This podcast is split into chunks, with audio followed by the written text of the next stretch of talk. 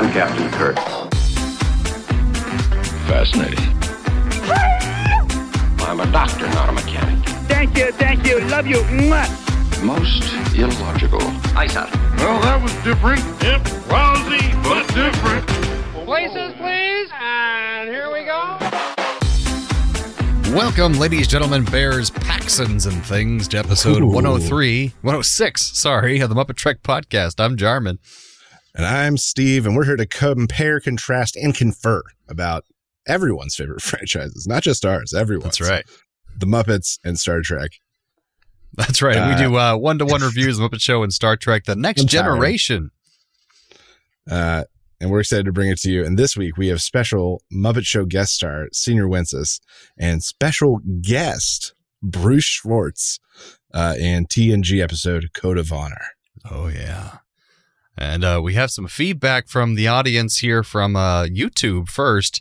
Um, it was a actually at a Play on Nerds episode, um, okay. but, but it was the Muppet Wizard of Oz episode we did back in the that day. That is one of our most viewed episodes. It's got a couple thousand views. I know. I think because it's just so niche, niche because it was just yeah. You know, we we just come up on searches for some reason with the weird mix of terms you put in there. Mm-hmm.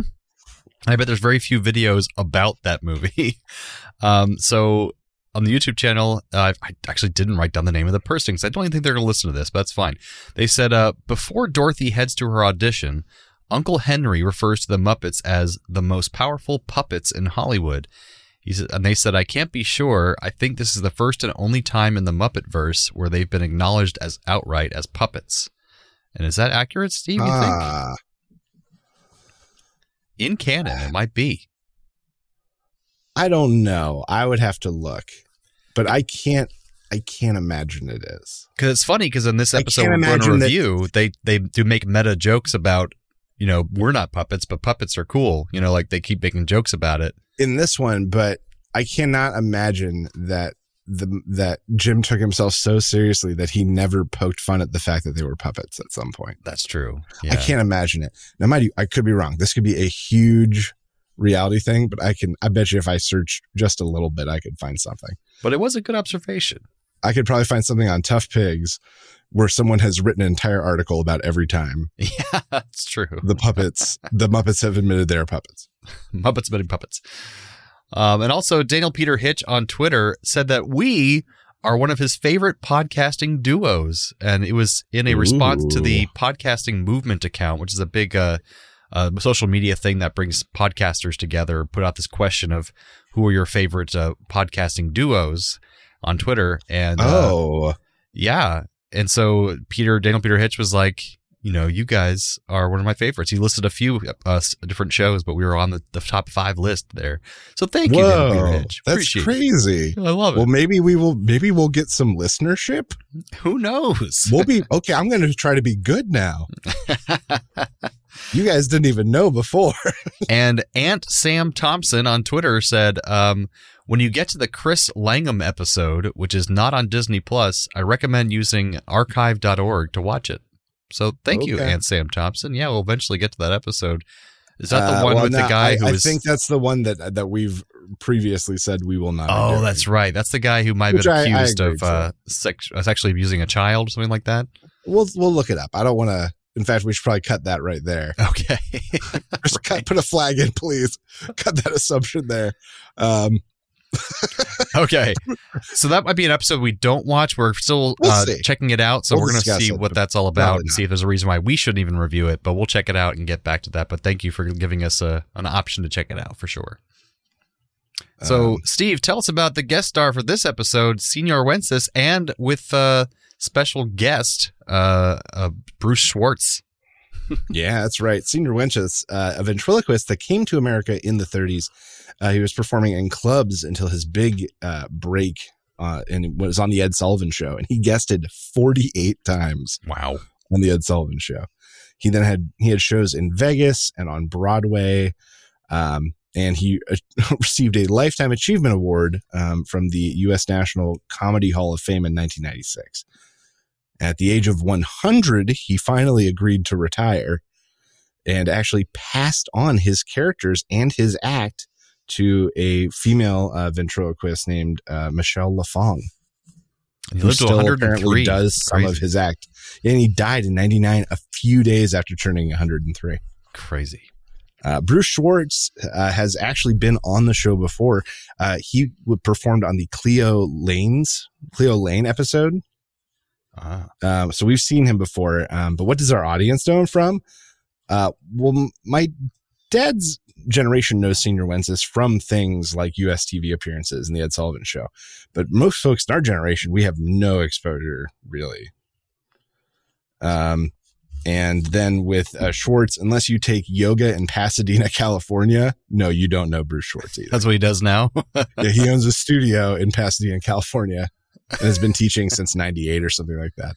So I'd say my knowledge of Señor Wences was there without me knowing it. My father growing up would always say, it's all right, it's all right, it's all right, it's okay, it's okay. Right. I kind of remember that. Yeah, and I never knew it's what it was right. from. I just thought it was a weird thing he said, and it must have been from something, but then I didn't know it was Señor Wences that he Señor was Wences, quoting man. This whole time, probably from the Ed Sullivan Show. So yeah. There you go. But what are these two guys up to on the Muppet Show this week? Well, backstage, everyone embraces the fact that they're putting on a puppet show, and Fozzie tries to work them into his act, and uh, he eventually makes rebellious marionettes. Uh, on stage, uh, Kermit introduces Señor Wences and Bruce Schwartz, but first we get Geppetto and Pinocchio, and he sings a groovy tune, Puppet Man. Up next, we get Señor Wences with Johnny and Pedro in an amazing spinning plate act. It's just incredible. Um, Following this, we get a veterinarian's hospital where Piggy tries to play a puppet to the announcer, and on the table is Pinocchio, who wants a nose job. Hmm. Uh, following this, we get the Swedish chef, who makes a little dancer with dough on his hands and performs These Boots Were Made for Walking and sings it. It's so good. It was so short, too. uh, Kermit introduces Bruce Schwartz, who uh, performs in a dimly lit uh, Japanese bunraku style piece. I tried to get the words right there. Uh, and it's like a real serious piece of puppetry with fan work and mask work and uh, a story about a ghost. It's it's kind of crazy.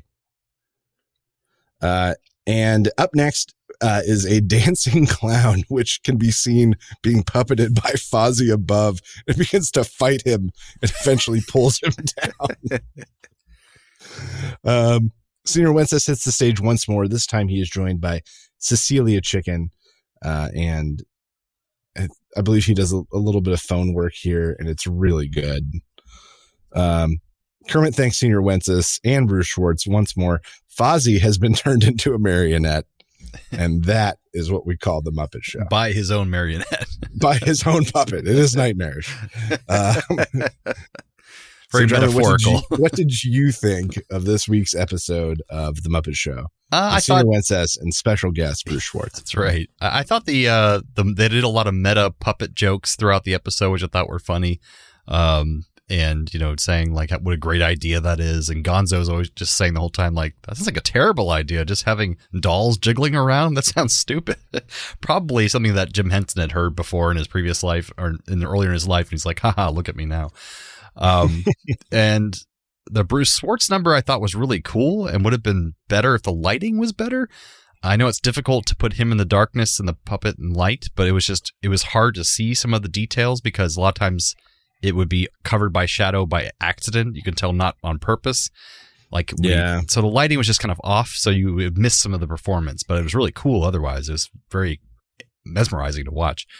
Um, and Señor Wences seems like a very sweet old man, even at this time, but it just felt like it was such an outdated act. And just like with the other ventriloquists we saw, like his mouth was moving a lot when he was doing it. And it was, he was known for this same kind of old, tired act for like forty, fifty years and then became seventy years probably at that point. And it just, even, even the props looked really old and worn out. Like it's just like, it just seemed like this yeah. was the one trick kind of pony and he didn't really do anything else besides it, but it fit well with the Muppets. So it worked better than like the other um, Edgar Bergen who was on there. This worked better because it was more of a fluid puppet act and they kind of integrated him into the whole show. So he made me kind of sad just to watch him, like a sad old man doing a tired routine. But, but see, okay, I got, I disagree. Okay, so so I know that we have this hallmark of a good episode and a good host, and that is when the host interacts well with the Muppets. Right. and he did just nothing. There was just nothing. He had nothing to give them. What, Edgar Bergen? Uh, no. Oh, Señor um, Wences. Señor Wences. Oh. He had nothing to give them. Just nothing to give them. But I will forgive him because his individual pieces were so, so good. I didn't think they were that good. Oh, man. I mean, here's the thing. You The thing you have to remember, and just you have to give him just a little bit of forgiveness, is that he's like eighty-three. He was already one hundred at this point. He's like forever years old here. So I give him a pass that I can see his mouth moving a little. It just made me sad. That's all it did. I feel like I was visiting him in the hospital and he was senile. And he was just timing. He still had that that quick timing. Oh, it was so very quick. Were, I will give him that. There were times where it was so fast that I missed it.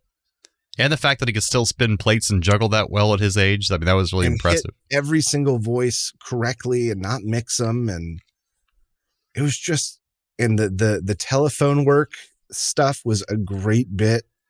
Well, reading his Wikipedia page made me even more sad because it's like, these are the same exact bits he's had since he first started when he was like in his twenties. I'm yeah, like, yeah. He's not changed a thing. And it's like, like, this is it. This is, this is what he's got. It's all right. It's all right. I mean, once again, you just have to forget he's eighty-three. I know. He stopped being able to do new material ten years ago. But that still didn't make it any better for me. It still seemed really bad.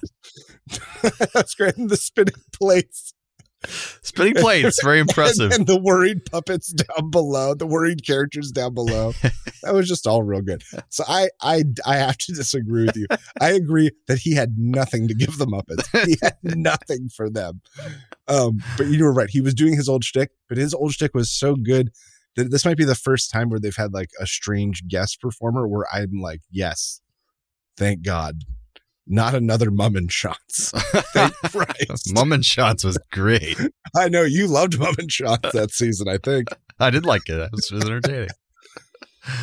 So, yeah, for um, me, this is a low to middling episode for me. Uh, not definitely towards the top of the season for me. Uh, it ends there for me, too, because because no matter how much I like Señor Wences, there was very little music this episode. True. There was very little, really Muppets. Like his two big shticks were so big, and then you add in the Bruce Schwartz thing. That was, there was probably six minutes of Muppets in the entire twenty-two minute episode. That's true. That's true. Just realistically, I did like uh, Statler and Waldorf had little like finger puppets at the end, and they threw them off the balcony. That was cute. Oh yeah. Um, and and I liked the the opening number, Puppet Man. Like I liked that opening number with the the Pinocchio doll. Pretty cool. And Fozzie getting um, taken over by his own puppet was pretty smart and funny. Right. But they were short and there wasn't enough around these three big acts. Right. Um, so I'm with you. Same. I still ends a weird middling to low episode, but not for the same reason. I That's guess kind not. Of fu- That's kind of funny. Sad old man. He was great. The episode was blah. He was very happy. He was happy to be there. um, All right, music this week. Yes. Puppet Man, the iconic version of this was recorded by the Fifth Dimension, uh, who is the same group that charted with the single version of Age of Aquarius. Mm-hmm. Uh, and then These Boots Were Made for Walking. This is from Nancy Sinatra. That's right. Frank's daughter. This hit number one in the U S and the U K.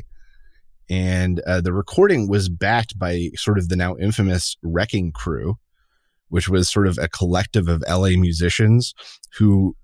Uh, studio musicians that who were responsible for like hundreds of hits, yeah, through the seventies and eighties. There was just a documentary here in town at the local N Z O N Indie Theater. Uh, some service we it. have, I think, has it. Maybe right. It's all about um, how many songs they were a part of. It's crazy. Yeah, it's just incredible. Like hundreds of hits. Right. It's just nuts. Um, and th- that was really the only music this week, which is crazy. There was a brief interlude of Teddy Bear's Picnic late, but I didn't bother to pull a fact. Oh, there was Teddy Bear's Picnic? I didn't even notice. Just there was a little instrumental during, I think, Fozzie's act. Uh, Grateful Dead, yeah. Yeah. Um, so, what was did you think was the best Muppeteering moment this week? Um, I'm definitely not giving it to Señor Wences, but um, I'm going to go to probably the Pinocchio Muppet Man number. Uh, there was a ton of puppets to coordinate, and I thought it was really cool because sometimes you could accidentally see the hole in the wall where their hand would go, and you can see them quickly like covering it up with the puppet so they couldn't see where their hole was. So I was like, that there's just so much work that goes into that, and they had to even make these little holes in the set where their hands can go. And like that shows you just how much goes into this stuff. So I, I really like that one. All right. Well, I'm definitely giving it to Señor Wences. Dang it. Specifically his his first act with the, the box and the quick opens and closes and hitting all the voices. Um, the true comedy of the little voice down below, below commenting and worrying. Um, and then him, an eighty-three-year-old guy spinning two plates. That is pretty cool. I got to give it to Señor Wences. Well, good in for a, him. In a middling to low episode. I'm sure he's very happy you, you visited him in the retirement home. So, German, what happened this week on Star Trek, The Next Generation? this, well, this, this week... this week we have Code of Honor, which is heralded as, uh, as I found out tonight, not considered necessarily always the worst episode of The Next Generation, but in, at least in the top five almost all the time. Uh, oh no! I thought this was it. I well, no, I thought was it was too, and I, I told Jolie that about after we watched the episode, and she's like, "Well, let me look that up. Was this really the worst one? Because you know it wasn't maybe as bad as I built it up to be."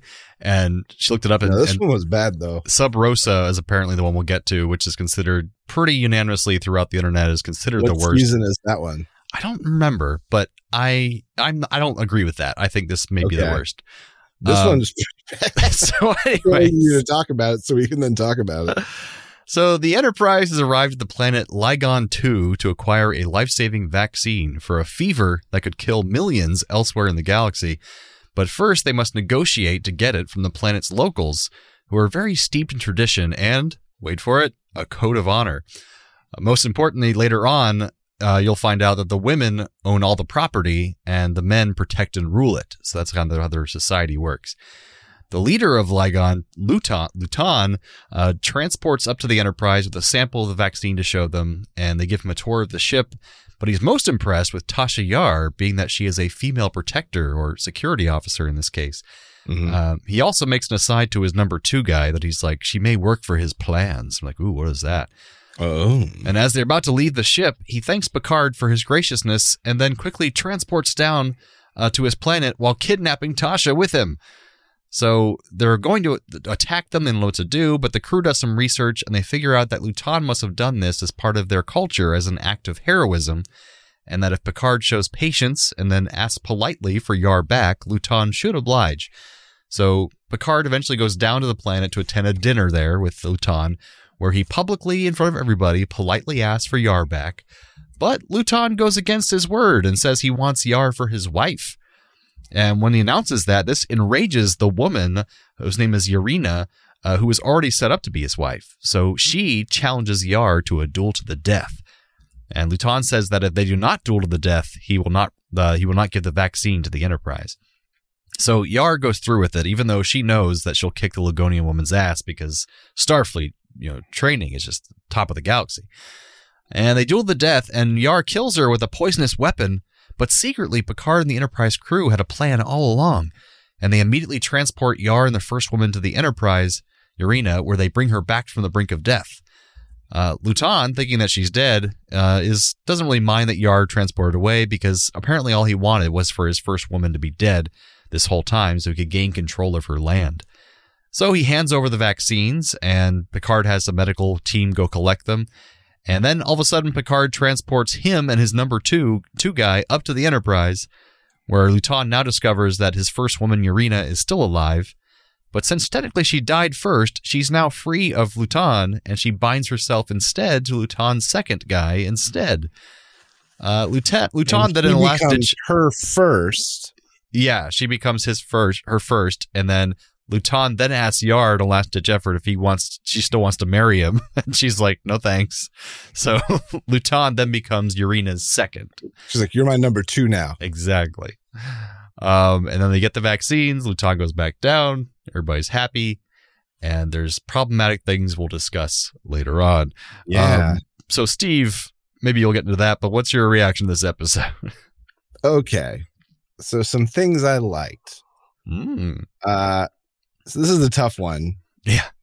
Because between the premise, and the costume and cultural choices and the confusion of the story that actually occurred, the only body to pull out of this fire is the fact that Tasha Yar does get flushed out a bit as a character.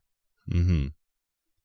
And th- what I, I don't really like her character. I'm not saying that that in itself is a good thing, but it sends and it continues to send the message and demonstrate what new Star Trek is going to be, which is going to be willing to have more in-depth episodes about single characters. Right. And characters will have more depth and more to their story to explore. Not just three main characters, but like an ensemble cast. Right. Um, and so it's the message that sent that I think is the thing I appreciate about this episode, um, because I don't really care for Tasha. Well, yeah. I just don't, I just don't care for her. Um, and then dislikes. Um, things I had some trouble with. Um, I just wrote everything else. That's literally my note. Dislikes everything else. So I have to just um, stick in real quick that a trivia that I won't mention later, but mention now because it's important for our discussion of it, is that the writer wrote this episode with no intention of any kind of race these people were, but the director of the episode, for some reason, decided to make them. Yeah, he made them all black for some reason, because it's this more primitive kind of uh, people that have, you know, very primitive codes of honor and stuff. And he made them all black, which is very offensive. And then so Gene Roddenberry actually fired him after he found that out. But it was too late because they, they had already hired the actors. They had the costumes. So he got a new director to kind of finish filming the episode. But he said that guy's never going to work in Star Trek again. So good for Gene Roddenberry for eventually doing that. But even without that, continue. Sorry. No, uh, just everything else. Um, I think that maybe the good takeaway here is that this is following in the steps of the original series, which also had some just incredibly tone-deaf episodes. Oh, yeah. So it's good, and I hope that Next Generation is getting it out of its system now. The man was fired. Good. I didn't know that at the time, but good. And let's just not do this again, yeah? Yeah. And the worst part, too, is like, I like that they were trying to develop Yar, but they do it really badly because the scenes, especially with her and Troy and Picard, were very confusing and weird. And like they were mm-hmm. implying that she obviously is attracted to the to Lutan. Because, well, she even said it out loud at one point. Yeah. And I'm like, why is she attracted to this weird dude from this planet who's like, who kidnapped her? Like, this is very strange. Like, so very misogynistic and weird, and just a lot of it didn't make a lot of sense. Like, why were they implying? Well, I don't. That whole scene made no sense to me just, whatsoever. Yeah. Yes. It's very weird. Um. So yeah, not just a very badly written episode. On top of it being offensive and strange, it was just not good. But it gets only better from here, except for Sub Rosa, apparently. But it's a ghost sex episode. It's great. I like Sub Rosa. Yeah. Ghost sex. Banana, na, na, na, na. So some trivia for this episode. Um, so most of the trivia is just what people, the people in the cast said about this episode, which I think is hilarious. Um, some of the cast, including Jonathan Frakes, Riker, sought to prevent the episode from being re-aired, but they failed. Um, in a two thousand twelve interview, Brent Spiner, our Data, he recalled, "It was just a racist episode, maybe not intentionally, but it felt that way and looked that way. It was the third episode, so it was fortuitous that we did our worst that early on, and it never got quite that bad again," which is great. Good. Jonathan Frakes referred to the episode as a racist piece of shit at a two thousand seven sci-fi convention in Toronto, Canada.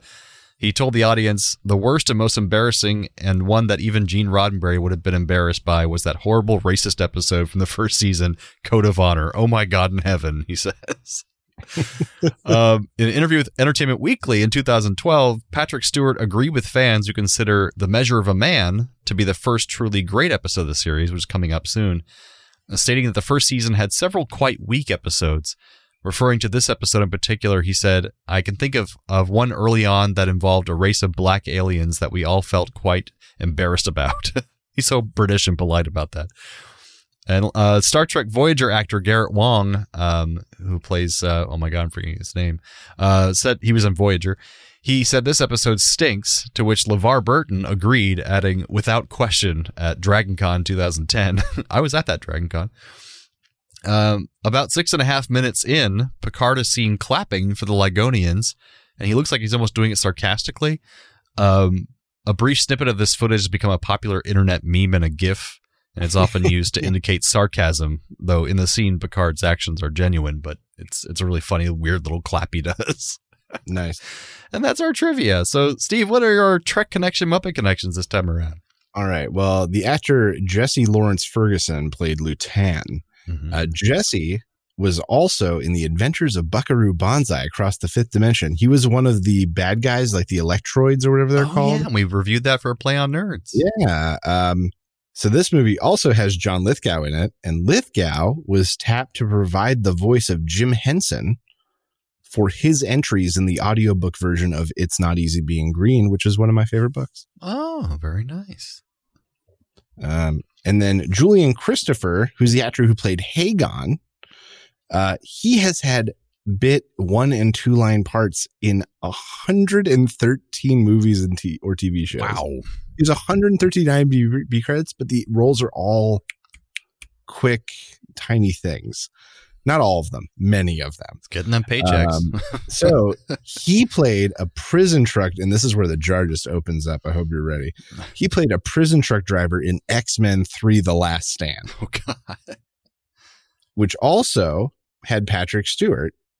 Um, and this is where I just go down this um, this rabbit hole of people that were on Sesame Street that were in X-Men three.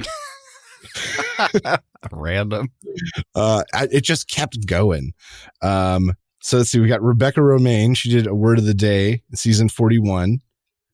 Um, Halle Berry did A Word of the Day in forty-three. Kelsey Grammer was the voice of Snowball the Pig. Uh, this is not related. It's in Hallmark's made-for-T V version of Animal Farm, which was done by the Jim Henson Creature Shop. Oh, nice. James Marsden, Word of the Day, season forty-two. I think I said Halle Berry already. That's crazy. Patrick Stewart did a version of Hamlet's soliloquy, Be or Not a Bee. I've seen in that. Season thirty-five of Sesame Street. Hugh Jackman did a P S A with Elmo in two thousand nine in Australia. Sir Ian McKellen did A Word of the Day in forty-five. And Anna Paquin was in True Blood, which was spoofed as True Mud in season forty-one of episode Ses- of Sesame Street. Wow. The jar just opened up. Plentiful, and, bountiful. And fact pickles meal. Spilled everywhere. All right. That's some good connections, man. Uh, which makes sense Bam. Because it's the same episode. They really were. Same episode. Oh, but both feature a medical staff, the uh, veterinary hospital, and then the medical staff getting the vaccine on Star Trek.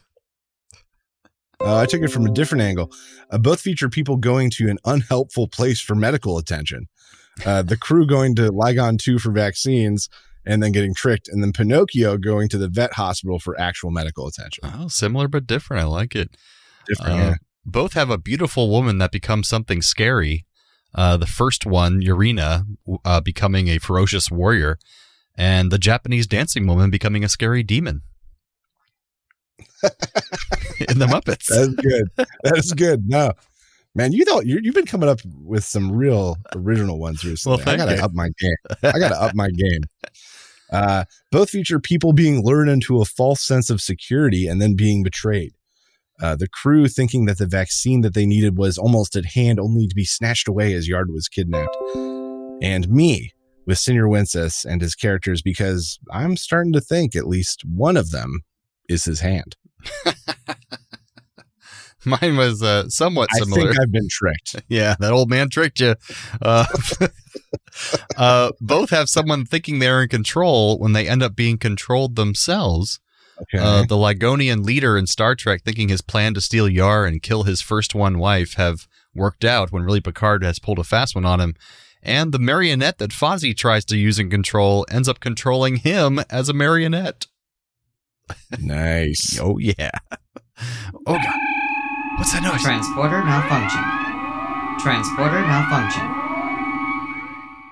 So it's part of the show where we transport one of the characters from one episode to the other and vice versa. So what you got for us, Steve? Trek to Muppets this week. I'm going to bring over the crazy spike ball hand blades and replace all of Señor Wences's puppets. Oh, no. And then just we just watch people die. The whole episode. He's going to die. die. And then Muppets coming out to try to help him. And one of them picks up the glove and pokes another one. They all, everyone die. They just all the Muppets come out and die. The first person to die for sure is Señor Wences. He's dead. Oh my God. It's all right. It's all right. It's not all right. It's not all right. Oh God. um, oh man, Muppets to Star Trek. Uh, I'm gonna have no Star Trek to Muppets. I'm gonna have Lutan switch places with Señor Wences because okay. he would be super serious about his ventriloquism, but he'd be really bad at it, and he'd yell at anybody not paying attention for their rudeness. I'm imagining him with the hand puppet on. I am this hand puppet. Listen to me. It's all right. It's all right. All right. uh, Muppets to Trek, I'm going to bring over Fozzie's clown puppet uh, to replace Tasha Yar in the final contest with Fozzie trying to puppeteer him from above. And finally, the puppet pulling Fozzie down. And he hits one of those electrified pylons and has like a funny electrocution. You keep killing Muppets everywhere. And people. And people. uh, Muppets of Star Trek. I'm going to have Señor Wences go right back and replace Lutan. Uh, he'd tell everyone that he wants his wife dead so he can uh, take her land. But when he brings out his wife, it's just his hand with a wig on it. People are like, you want to kill your own hand? It's all right. It's all right. So that brings us to the end of episode one oh six of the Muppet Trek podcast. Uh, join us next time uh, for The Muppet Show with special guest Debbie Harry. And the Next Generation episode, The Last Outpost. So from the lovers, the dreamers, and us. Live long and prosper, everyone. Bam. Thanks for listening to the Muppet Trek podcast. Be sure to follow us on social media on Facebook and Twitter. Subscribe to us on Apple Podcasts, YouTube, Spotify, or your favorite podcast platform. This podcast has been brought to you by A Play on Nerds.